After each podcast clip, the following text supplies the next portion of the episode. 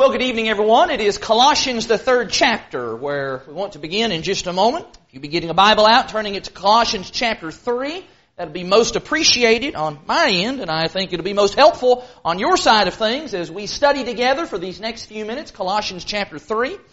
It is great to see everybody tonight. I trust that you've had a pleasant afternoon. We've just certainly been blessed with just a just a marvelous day, uh, a weather front, and just a just a good day of worship here at Lakeside. And I'll tell you, there's just no place that I'd rather be at the close of a, a good Lord's day like this, and to be right here with God's people doing God's things and doing those in God's way, doing that in spirit and in truth. Let's together tonight in Colossians, the third chapter. I'm looking here at verse number 23. In Colossians 3 and in verse 23, Paul says here, whatever you do, work heartily as for the Lord and not for men. Knowing that from the Lord you will receive the inheritance as your reward, you are serving the Lord Christ. It's certainly an appropriate verse to read and to be thinking about considering that in our country tomorrow is Labor Day. Think for just a minute about labor and about work. If I were to ask everybody here who works to raise their hand right now, what would happen? Well, what would happen is we would just have a sea of hands coming up one by one. Because that number would certainly include all of you who work nine to five jobs in the public sector and you're going to go punch in and going to punch out and going to do all that stuff here in the coming week. But that number would not just include those folks. That number would be expanded to include others. That number would also include, for example, it would include women who maybe work in the home, that are housewives or stay-at-home moms. Those folks, contrary to popular opinion, they're working. They are working very, very hard in that vocation.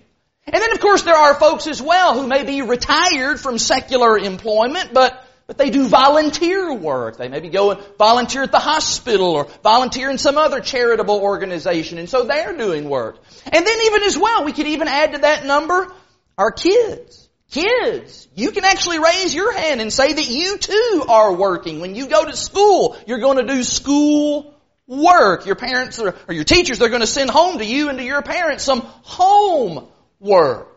And so in the end, as we think about all of that, in the final analysis, all of us, in one capacity or another, are involved in some kind of work. And so what I want to ask this evening is, what do you think about that? What do you think about your work? How do you view your work? What kind of attitude do you have about working? Do you view working simply just as a drudge? It's just such a bind and a grind on your time and your life? Is that something you're just kind of slopping through, just hurrying up to get it done with so that you can get that paycheck and get to the weekend? There's certainly lots of varying views and opinions about work these days. One fellow said this, he said, if you choose a job you love, you'll never have to work a day in your life. And I like that. I like that a lot. In fact, I feel very blessed to be able to say that about myself and about the work that I do. And I hope that some of you can sympathize and you can say the very same thing about your work. Another fellow said, he said there are two kinds of people in this world. Those who do the work and those who take the credit. Try to be the guy in the first group. There is much less competition in that group. And we know that to be certainly true in our day and time. There's lots of different views and ideas about work, but really what I'm most interested in this evening is what is God's view of work? What is the Lord's assessment of working and working in a vocation and at a job? God is certainly not shy about saying something about work and labor. In fact, we just read a passage that talked about work in Colossians, the third chapter. Which is why for these next few minutes this evening, I hope we'll find this as being a, a timely and appropriate time of the year to talk about this subject. I just want to search the scriptures. And I want to further understand the Lord's perspective on work and on labor. Because when we do that, what we are going to find is that God's view of work and labor, it really doesn't sound anything like what the world says about work and labor. And I hope that that will be of particular interest to you. I think often about Romans chapter 12 and in verse 2. And that's a passage that I hope really is a, is a foundational passage for us that talks about do not be conformed to this world, but instead be transformed by the renewing of your minds. That passage talks about how we are to be different from this world. And sometimes we struggle with the application of that. You know, what does it mean to be different from the world? And we could go in a number of different directions with that, but tonight, I want us to think about how we can make application of Romans 12 and in verse 2 by having a different outlook, a different attitude, a different mindset about work, a different mindset about labor than the rest of the world that is around us. We have the opportunity, I truly believe, that through our work, we have the opportunity to shine the light of Jesus Christ, to glorify God, even in our jobs. But that'll only happen if we have the right attitude about it. And so this evening what I want to do is I want to begin by sharing with you two important truths about work. And then I'm going to follow that up by telling you one big lie about work. And then I want to try to make some very direct, pointed applications about how it is that we should view work and why it is that we even do that. And so, let's just go back to the very beginning. Would you find in your Bible the book of Genesis in Genesis chapter 1? I think it's always just helpful whenever we can trace things all the way back to their origins. And that is no exception here when we talk about work. Would you look in Genesis chapter 1? Let's just begin right there in the very beginning. Genesis 1 and in verse 1. In the beginning, God created the heavens and the earth. Let's just start right here. Truth number one, just based out of Genesis 1 1, and that is that God created work. There's an old song back from during the Depression era. Some of you may know this song, and you may not want to admit that you know this song because that may be saying something about how old you are. I remember though hearing this song, it was in the movie Oh Brother Where Art Thou, and I heard it and I heard some of the lines from it, and I just had to know what the lyrics of this song were. The song is called Big Rock Candy Mountain. You may know that song. And it's a song that talks and describes a hobo's paradise. And in that song, there's all kinds of fanciful lyrics about the hobo's paradise, Big Rock Candy Mountain. It's a place where cigarettes grow on trees. It's a place where lakes are full of whiskey and streams of alcohol. It's a place where there's no shovels and no picks, meaning there's no work. And you just sleep all day. That's what makes Big Rock Candy Mountain such a wonderful place. And then there's a line in that song. This was the line that really jumped out at me. There's a line that says, and they hung the jerk who invented work. Hung the jerk who invented work. Boy, that would be a hobo's paradise, wouldn't it? And you know what I think about that? Hung the jerk who invented work. That rhymes pretty well. But you know, if you really want to try and do that, try to string up and hang the guy who invented work, that means you'll be trying to hang God. Because God is the one who created work. In fact, look at the fifth word in the Bible. The fifth word in the Bible is a work word. Created. God was doing work in the beginning. In the beginning, God was doing tremendous work. And of course we know the story. Six days God did this work and then on the seventh day He rested. Well what did He rest from? Chapter 2. Chapter 2 verse 1. Thus the heavens and the earth were finished and all the host of them. Verse 2 now. And on the seventh day God finished His work that He had done and He rested on the seventh day from all His work that He had done. In fact, I want to submit to you that not only was God working, but he actually, when he created human beings, when he created Adam and Eve, he had some work that he wanted them to do. Keep reading in chapter 2, verse 15 now. Then the Lord God took the man and he put him in the Garden of Eden to work it and keep it. What about that? Even in the Garden of Paradise, there was work to do. God had a job for Adam and Eve to do. Actually, now as I think about it, Genesis 2.15 was actually a command for them to do yard work. Oh, you all know how I feel about yard work and mowing the grass and all that kind of stuff. I'm not personally fond of all of that, but it was work that God instructed them to do. And so what we're seeing here right from the very beginning of the Bible is that not only did God make work, but He made us for work. And if you think that that's just kind of, you know, some kind of an anomaly, well that's, that's just in Genesis. You're not really going to find that anywhere else in the Bible. You'd be sadly mistaken. Would you fast forward all the way to the end? We don't have time to just read everything in between, but just jump all the way to the end. Revelation chapter 22. In Revelation chapter 22, what we find is that even in heaven, There is going to be some form of work. In Revelation 22, I'm reading here in verse 3. In Revelation 22 and in verse 3, no longer will there be anything accursed, but the throne of God and of the Lamb will be in it. Notice this. And His servants will worship Him. Most other translations say His servants will serve Him. Think about that. That even in heaven, there's going to be some measure of service. There's going to be some kind of laboring and ministering that's being done right there around the throne of God. Now, don't anybody go home this evening and start thinking, boy, I don't want to go to heaven. I thought that was going to be a rest, an eternal rest. I don't have to worry about work anymore. No, that's not the idea there. In heaven, we're not going to be chopping cotton or laying asphalt or hammering shingles into a roof on a hot summer day. But there is. There is going to be a productive need for us in heaven to continue to serve and to minister and to do. God has created us to be productive. He has created work to fill that need in our lives. Now, if we just stopped right there, think about how that view, just that one point, how that is radically different how that would reshape our thinking about work from the way the world thinks about work. That is so different from what our world says. Our world hates work. It loathes the idea of working. Our world is always trying to push work away. God says we need to be working. And furthermore, truth number two, God honors people who work. God honors people who work hard. What an interesting contrast, once again, that is to the prevailing thought in our world and more specifically in our country today. You know, it used to be that people took a great amount of pride in their work.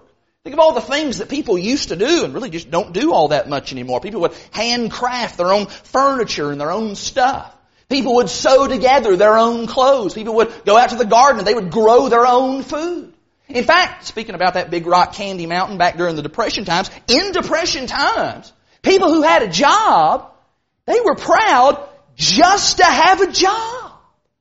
What a change has come over our country during the last hundred years or so. Because people today, by and large, you don't want to work. People don't take pride in their work. The idol in our world has become pleasure. And since we're all about pleasure and having fun, we want to do everything that we can to not have to work, to get off of work so that we can go do our fun and have our pleasure. One fella said, most people, most people work just hard enough to keep from getting fired. And they earn just enough money to keep from quitting. Well, that's such, that's such a low, what a low standard has been set. What a miserable view of work in this life. But I'm saying to you this evening, God honors work. God honors those who will work. Have you ever noticed in the Bible just how many people God calls to do His work and He calls them while they were working themselves? Think about Moses. What was Moses doing whenever God called to him from the burning bush in Exodus chapter 3? He was tending to the flocks. He was a shepherd. He was tending to the sheep. What about Saul? When Saul was called to be a king, what was he doing in 1 Samuel chapter 11? He was plowing in the field with his arms. David, when he began to serve the purposes of God in his day and time, he also was a shepherd tending to his father's flocks. Jesus in the New Testament, when he calls Matthew to come and to be an apostle, what is Matthew doing? Matthew, in Matthew 9 and verse 9, Matthew's actually sitting there at the table collecting taxes. He's doing work. And of course, maybe most notably about those apostles, Peter, Andrew, James, and John, what were they doing? They were mending their nets and actually they end up leaving their nets behind to follow Jesus. Mark chapter 1 tells us because they were working. They were fishermen. In fact, if you look in Mark chapter 6, I want you to notice something. Here's a, a little known verse, or at least it's just not a verse that gets an awful lot of attention. It's a verse about Jesus. And it appears from Mark chapter 6 that Jesus worked. Now certainly Jesus did His Father's work, God's work while He was here on this earth. But it appears as if Jesus also did what we would consider secular work. In Mark chapter 6, it would appear that even just for, maybe even if it was just for a short time, that Jesus learned his Father's trade. In Mark chapter 6, look in verse 3.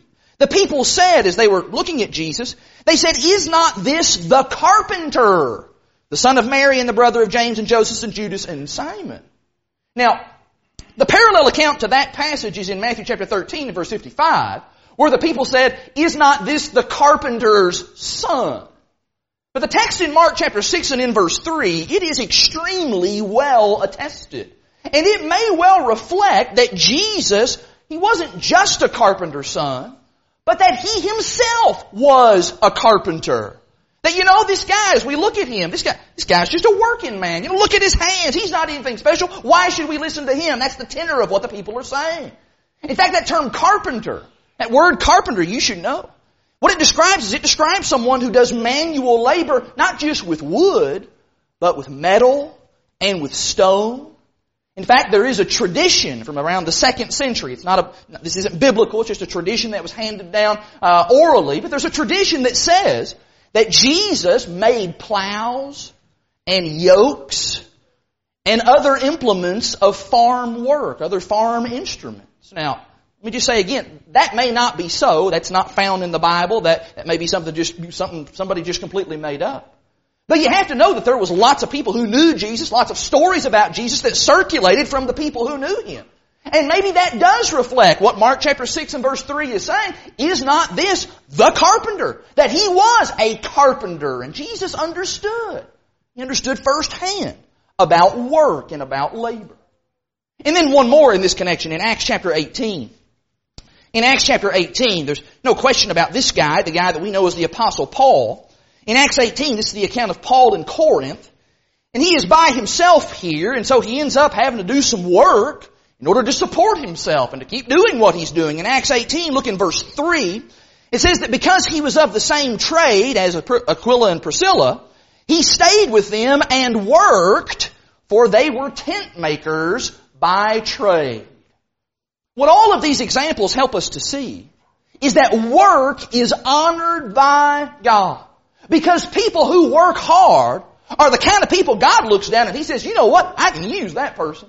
See somebody who's got a good work ethic like that? I can use them in my service for greater and more important things.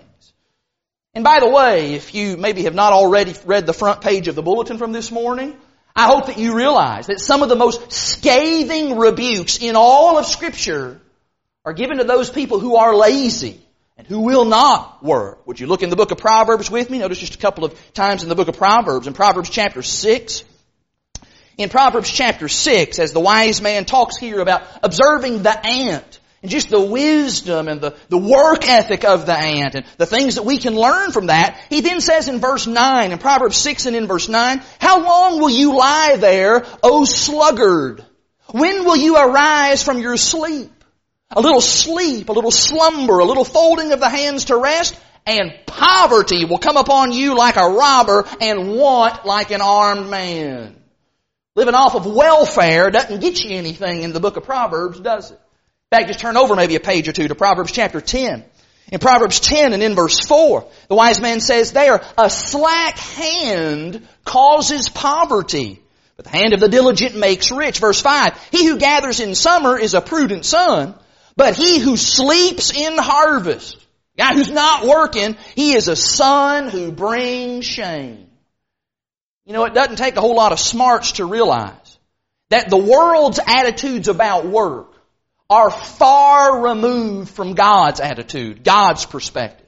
I believe any person who is willing to work, no matter how, you know, menial we may deem the job to be, that person is to be commended. That person is to be respected. That person is worthy of honor.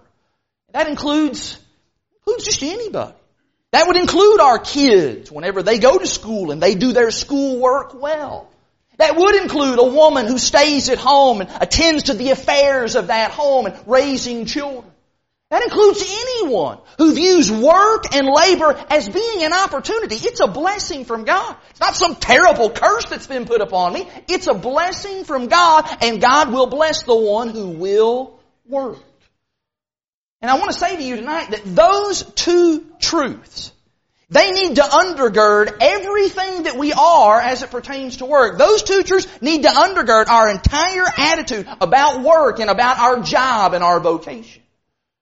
Which would then lead me to say a word about this lie. I believe there is a big lie that we need to be on the watch out for, and that is this. And that's the lie that says you are what you do. That your work, your job, your vocation, that is what defines who you are. Folks, that is a big, fat lie. Now I want to say again, work is important. There's no doubt about that. Work comes from God. God honors those who will work, but we need to be very, very careful. And we need to not let that get out of hand. I want to especially maybe just say this to our men right now. Men, we ought to pay particular attention to this idea here. You know, you get a bunch of men standing around and they're all introducing themselves to one another. In about six seconds or so, eventually some man is going to say, what do you do? Hi, I'm Josh McKibben. What do you do? That's kind of one of those first things we're just always shooting out there. And then what do we reply with? I'm a doctor, or I'm a banker, or I'm a builder, or I'm an accountant, or I'm an electrician, or I'm a preacher, or I run my own business. Okay, think about this.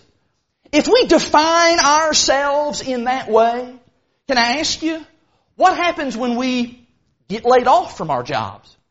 What happens when maybe we get injured or we become disabled and we can't continue in our jobs?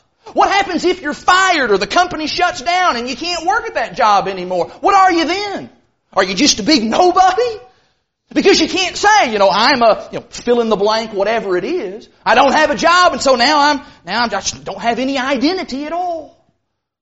I want you to know that's not just idle talk.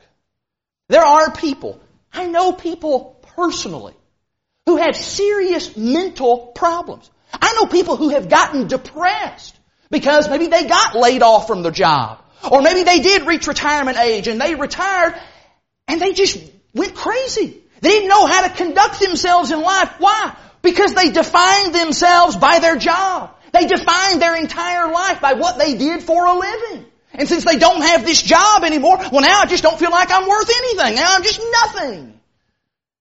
You and I you and I need to be very, very careful with that. Because while work is important, I'll emphasize that again. I want to say to you, it is not the ultimate thing in life. Say it again. Work is important, but it's not of the ultimate importance. Look in Ecclesiastes 2, please. In Ecclesiastes 2, the wise man Solomon discovered this. You remember in Ecclesiastes, Solomon, he's just looking and searching and he's testing and he's doing all kinds of things to try to figure out what really matters in life. What is this all about? And so he says, I did a little bit of experimenting in Ecclesiastes 2 and in verse 4. He says, I made great works and I built houses and I planted vineyards for myself. And I made myself gardens and parks and I planted in them all kinds of fruit trees. And I made myself pools from which to water the forest of growing trees. And I bought male and female slaves and had slaves who were born in my house. And I also had great possessions of herds and flocks, more than any who had been before me in Jerusalem. I gathered also for myself silver and gold and the treasure of kings and provinces. I got singers, both men and women, and many concubines, the delight of the children of man. Now, there's a lot going on in that text, I realize that. But a big part of what's going on there, Solomon says, he says, I went to work. I did. I went to work big time. I started building stuff. Had all these plans and projects that I started setting into motion. I got me a big old team of people who helped me out with all of those projects. Then verse 9. I became great. And I surpassed all who were before me in Jerusalem and my wisdom remained with me. And whatever my eyes desired, I did not keep from them. I kept from my heart no pleasure, for my heart found pleasure in all my toil, and this was my reward for all my toil. I did all this stuff. All these great things happened. Then verse 11. Then I considered, thought about it, reflected about it. I considered all that my hands had done and the toil that I had expended in doing it. And behold, all was vanity. It was a striving after the wind. There was nothing to be gained under the sun. What Solomon shows us is that yes, there is value to work. But there is not ultimate value to work. We need to remember that. We need to remember that so that our work does not define us. We must strike an important balance in our lives. I must see my work and my job as being important. It is necessary. It's been given to me by God. I must do that. But I cannot let it define who I am. What is it that defines me? When somebody asks, you know, who are you? Who am I? When I ask myself that question, I tell you what you need to be defined as. I want to be defined as a child of God. That's my identity. My identity, it flows from who I am in Jesus Christ, not what I do for a living. Do we understand that? Everybody on the same page with that? Everybody in agreement with that? I sure hope so. Now understanding those two truths and that one big lie, let's then make some applications from that. Let's think about why it is that we work. Why do we do that? Why does God want us to do that? Tomorrow morning, or, well, Labor Day, so a lot of us may be off work. We're going to get the day off. Tuesday morning, we're going to get up and we're going to fight traffic, fight this terrible Somerset traffic on Highway 27. And we're going to go to our place of work and we're going to do our job. Why are we doing that? Think about that. Why am I doing this? What's the point of all of that? Well, let me suggest to you several reasons here in rapid succession as to why we work. Number one, we work. We work to provide for ourselves and for our families. The Bible teaches that very, very plainly. Would you look in 2 Thessalonians, please? In 2 Thessalonians chapter 3, Paul had to write this second letter to this congregation because they had some folks there who weren't working. Some folks who were being idle and it was causing problems and disruptions in the congregation. And so he says in 2 Thessalonians chapter 3, I'm reading in verse 10, he says, For even when we were with you, we would give you this command, that if anyone is not willing to work, let him not eat. Paul then kind of emphasizes it again there at the end of verse 12. He says people need to do their work quietly and to earn their own living. That passage, that passage is increasingly out of touch with a society, the society that we live in, that has engineered a giant welfare system whereby people don't have to work. You don't have to do what Paul talked about there. You know, I think it's interesting. Isn't it interesting that in God's civil state, Israel, isn't it interesting the welfare program that God had set up in Israel? You remember what it was called? It was called gleaning. And if you wanted to eat, what that meant is that meant, that meant you still had to get out and you had to work. You still had to go out and you had to gather. You had to gather what was left over from the things in the harvest. Gleaning, that's what that was. It was gathering the things that were left in the fields. There was no free lunches for those who would not work. That's the way God set it up in Israel.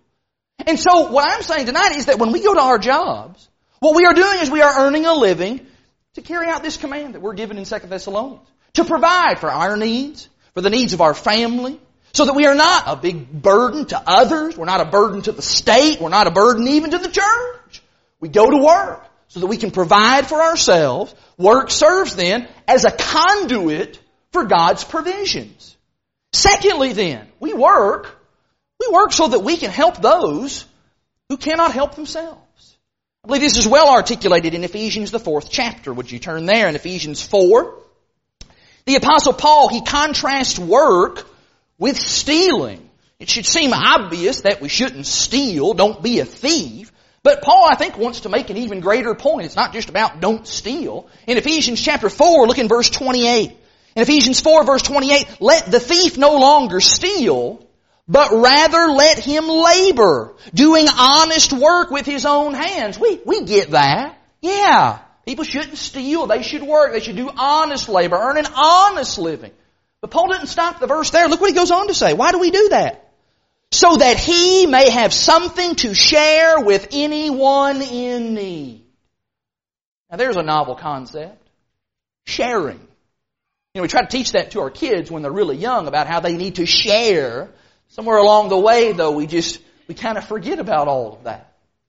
You know, there are going to be people, despite what we sometimes tell ourselves, there are going to be people who for very legitimate reasons they're not going to be able to work. They're not going to be able to support for themselves and support for their family. Those are people who are legitimately, truly in need. I preached about that just a few weeks ago. There are people who are truly needy in our world, probably, I'm sure, even in this very community. Well, who's going to support those people? Who's going to help those people? Who's going to try to take care of those people? Well, Ephesians 4.28 says very clearly who's going to do that. We will. Christians. Those of us who work, we will then have something that we can share with them. Do you, do you ever think about that? When you get your paycheck or when that money is direct deposited into your account at the end of the week, does the thought ever enter your mind, hey, now I have enough money to help other people? I must confess to you, that thought does not enter my mind nearly enough. Do you see how the world's view of work and God's view of work, they, they really start diverging big time here. What's the world think about whenever they get their paycheck? Oh, this is mine. Is my money.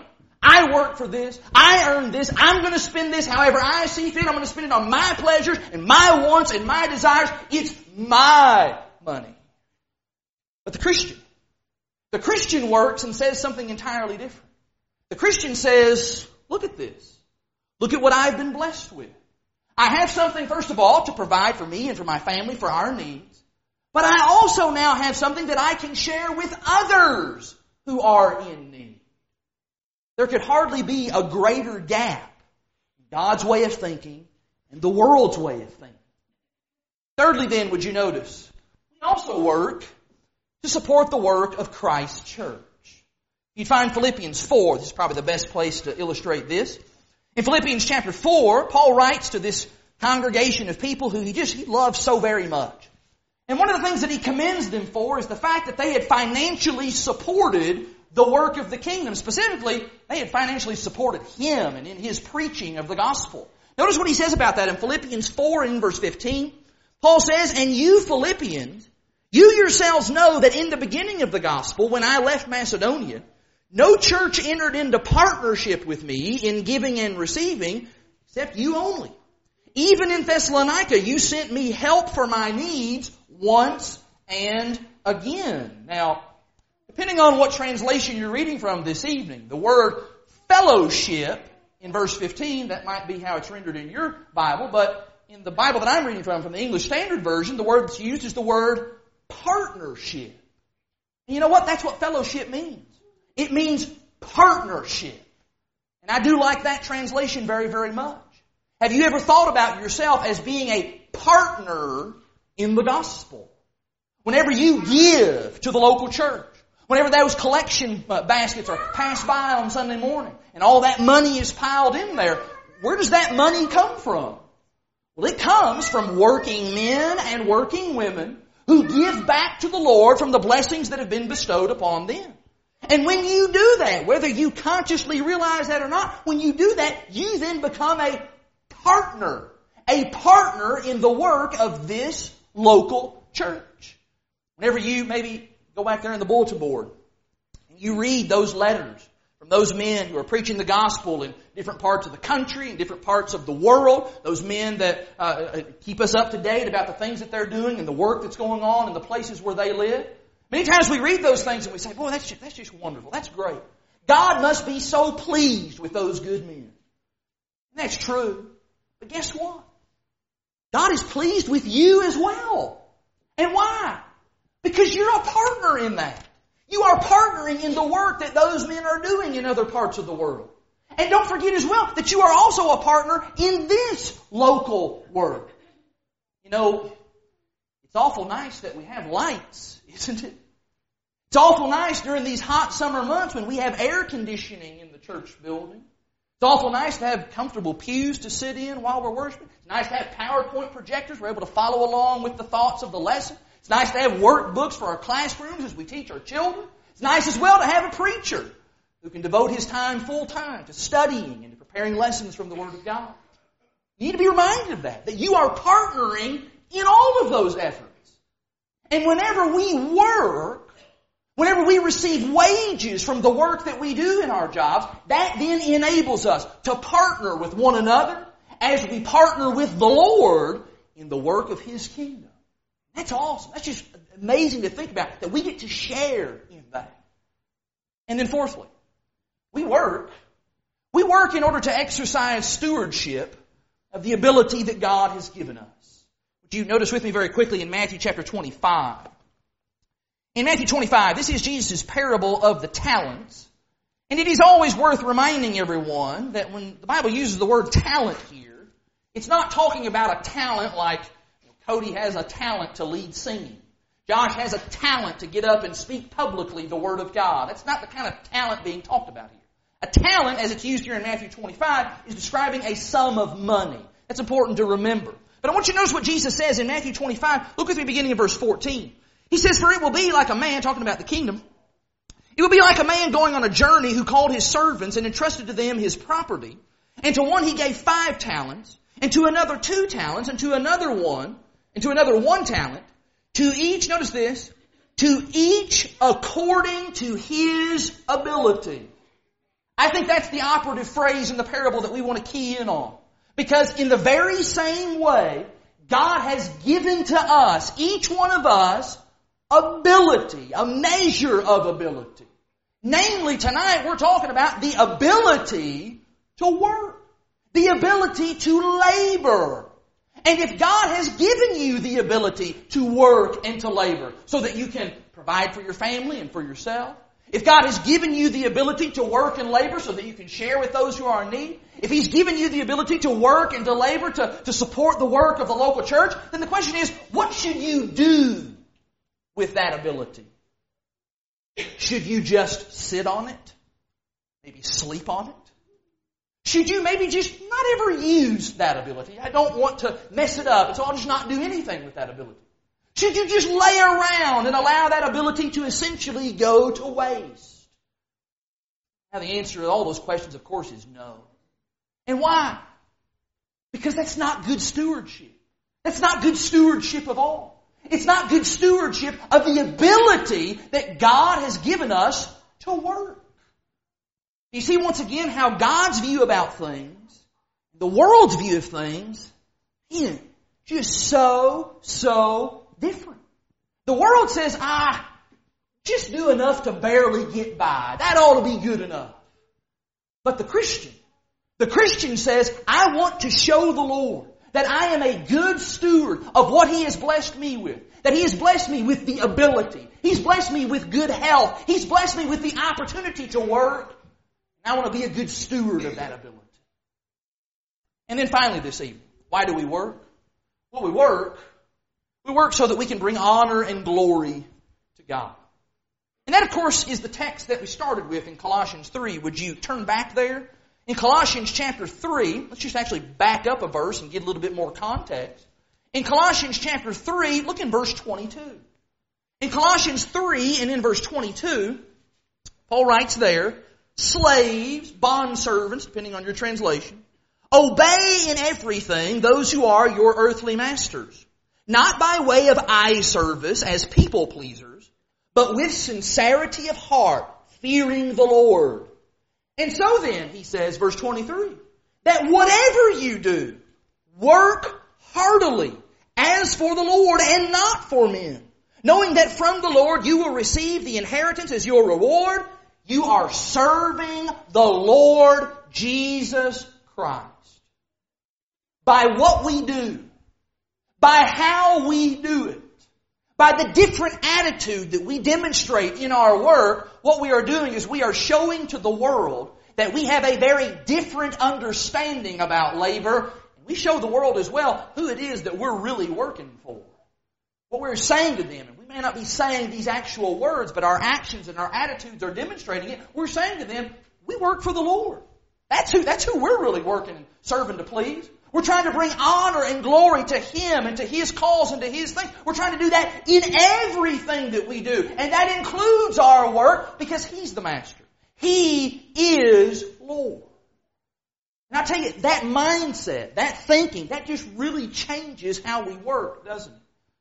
Imagine, for example, imagine it's time for your yearly, your annual performance review. And you come into the office and sitting there behind the desk is Jesus Christ. He's going to give you your performance assessment. Boy, that really changes things, doesn't it? That really changes how we then think about our jobs and what it is that we're doing. Or if at the beginning of the day when we go to, to clock in, imagine that Jesus is standing right there by the time clock. And Jesus asks, what are you going to do today? How are you going to do that today? Boy, that would really change how you work, wouldn't it? Young people, I try to always make this point when it gets to the beginning of a school, new school year. What if Jesus, what if Jesus was your teacher at school? He's the one standing up in front of the class. He's the one there at the chalkboard and behind the desk and doing all the teaching stuff. How, how would you approach your idea of schoolwork and homework then? Would you still maybe do it kind of half-heartedly and sloppily? Would you moan and complain and groan about that at every single turn? I'd sure like to think that if Jesus was the one that I was turning my homework into or I was turning that test into, I'd like to think I'd be a little bit more diligent about my studies and about the effort that I'm putting into that schoolwork. What a transformational idea Colossians 3 is presenting to us. That I work for the Lord. I'm not a people pleaser. I'm not an eye service. I'm doing this to impress everybody else sort of thing. I'm working for God. I'm seeking His approval. He's the one at the end of the day that's really going to have to say about this. And as verse 23 reminds us, I love what verse 23 says. Whatever you do. This isn't just for certain people who do certain kinds of work, you know, you know, preachers or people who do work in the church or people in the, do work in the Lord's kingdom. No, no, no. Whatever you do. Whether that's working in the office, whether that's working at school, whether that is working at home, whether that's working in a factory, whether that's working as a, as a volunteer somewhere. Christians are to have just a completely different mindset than the world does about work because just like everything else that we do in life, we're doing it to try to bring glory to our Heavenly Father. You know, the world sees work in very selfish sorts of terms. What can I get out of that? How can I use this and maybe the money that I'm going to, how can I use all of this for myself? How can I maybe get out of working just as fast as I possibly can so I can go back to doing what I really want to do? Not the way the Christian sees things. The Christian sees work as being about a whole lot more than just a paycheck and a pension. Christian sees it about serving the Lord Jesus Christ. Colossians 3.25. Now, when you look at all that, when you Put all that together. That's just a really, really different view from how the world thinks about work. But you know what? That understanding, that comes from the Bible. That comes from the mind of God. That comes from a biblical understanding and viewpoint, and we want to then fine tune our thinking and our attitude so that it is brought into harmony with what God says about work. Let's not become Let's not become like the world around us. Let's not become so callous and jaded about work. We're all down in the mouth about it, always talking bad about it. People around us, they're always just complaining about that. Ah, oh, Mondays. Ah, I hate the Mondays. Say all these derogatory things. I have to go to work. Working for the man. Believe me, trust me, I like the jokes. I'm fine saying don't ever make a joke about that. There's a place for all of that. I like those jokes as much as the next guy. I like the one about how, you know, if, if, if you work your fingers to the bone, what do you get? You get bony fingers. Always game for a really terrible pun. But the scripture tells us, the scripture tells us that if you work hard, if you do your work honorably, if you do your work with integrity, what do you get? What you get is the approval of the Heavenly Father. And I'm saying that that's worth working for. Now, if you get your songbook out, if you're using a songbook, be getting ready to sing the song that's been selected as a song of invitation. Let me tell you about something that you can't work for. We extend the invitation of the Lord. You cannot, you cannot work and somehow earn your salvation in Jesus Christ. You just can't do it. And the reason for that is, is because the Bible says that salvation, it is, it is the gift of God, Romans tells us. It is God's gift to us. That's what that idea of grace and favor and mercy is all about. We have to just freely accept that gift. And we do do that in faith. We do that by confessing Jesus as Lord. We do that by repenting and turning from our sins. We do that by being immersed in water for the forgiveness of our sins. Just because we do those things doesn't mean that we've somehow earned and worked for our salvation. It simply means that we've been obedient to the Lord's commands. But you know what? When we come up out of that water, we are created for work. Bible tells us that we are God's workmanship. We have been created for good works. Coming up out of that water, that's just the, that's the beginning. That's the beginning of a whole new life. Serving the Lord, doing His things, living for Him in all that we say and all that we think and in all that we do. Is there somebody here tonight who has yet to become a Christian? But you're ready to do that. You understand about that. You understand about salvation. You understand what it is that you need to do to accept the mercy and grace of God. What are you waiting for? This is a wonderful opportunity to be a child of God tonight. That's what your identity can be. Be identified as a child of God. If you are a Christian and you're not living right, if there's sin in your life, may even be some of the things we talked about tonight, just have bad attitudes about work and being conformed to the way of the world and the way the world thinks about stuff. Brother or sister, you repent of that. Get that fixed. Hope some of these things tonight would help with that. But if you need the prayers and the encouragement of your spiritual family here, then we're, we're ready to help you and support you in whatever way that we can tonight. If there's anybody tonight who is, uh, who is ready to respond to the invitation of our Lord, the Lord has been merciful to allow the world to stand, to allow you to have life and breath and health in your body, to see and live this very moment. Why don't you seize the opportunity? Would you do that right now? Make your way down front while we stand and while we sing.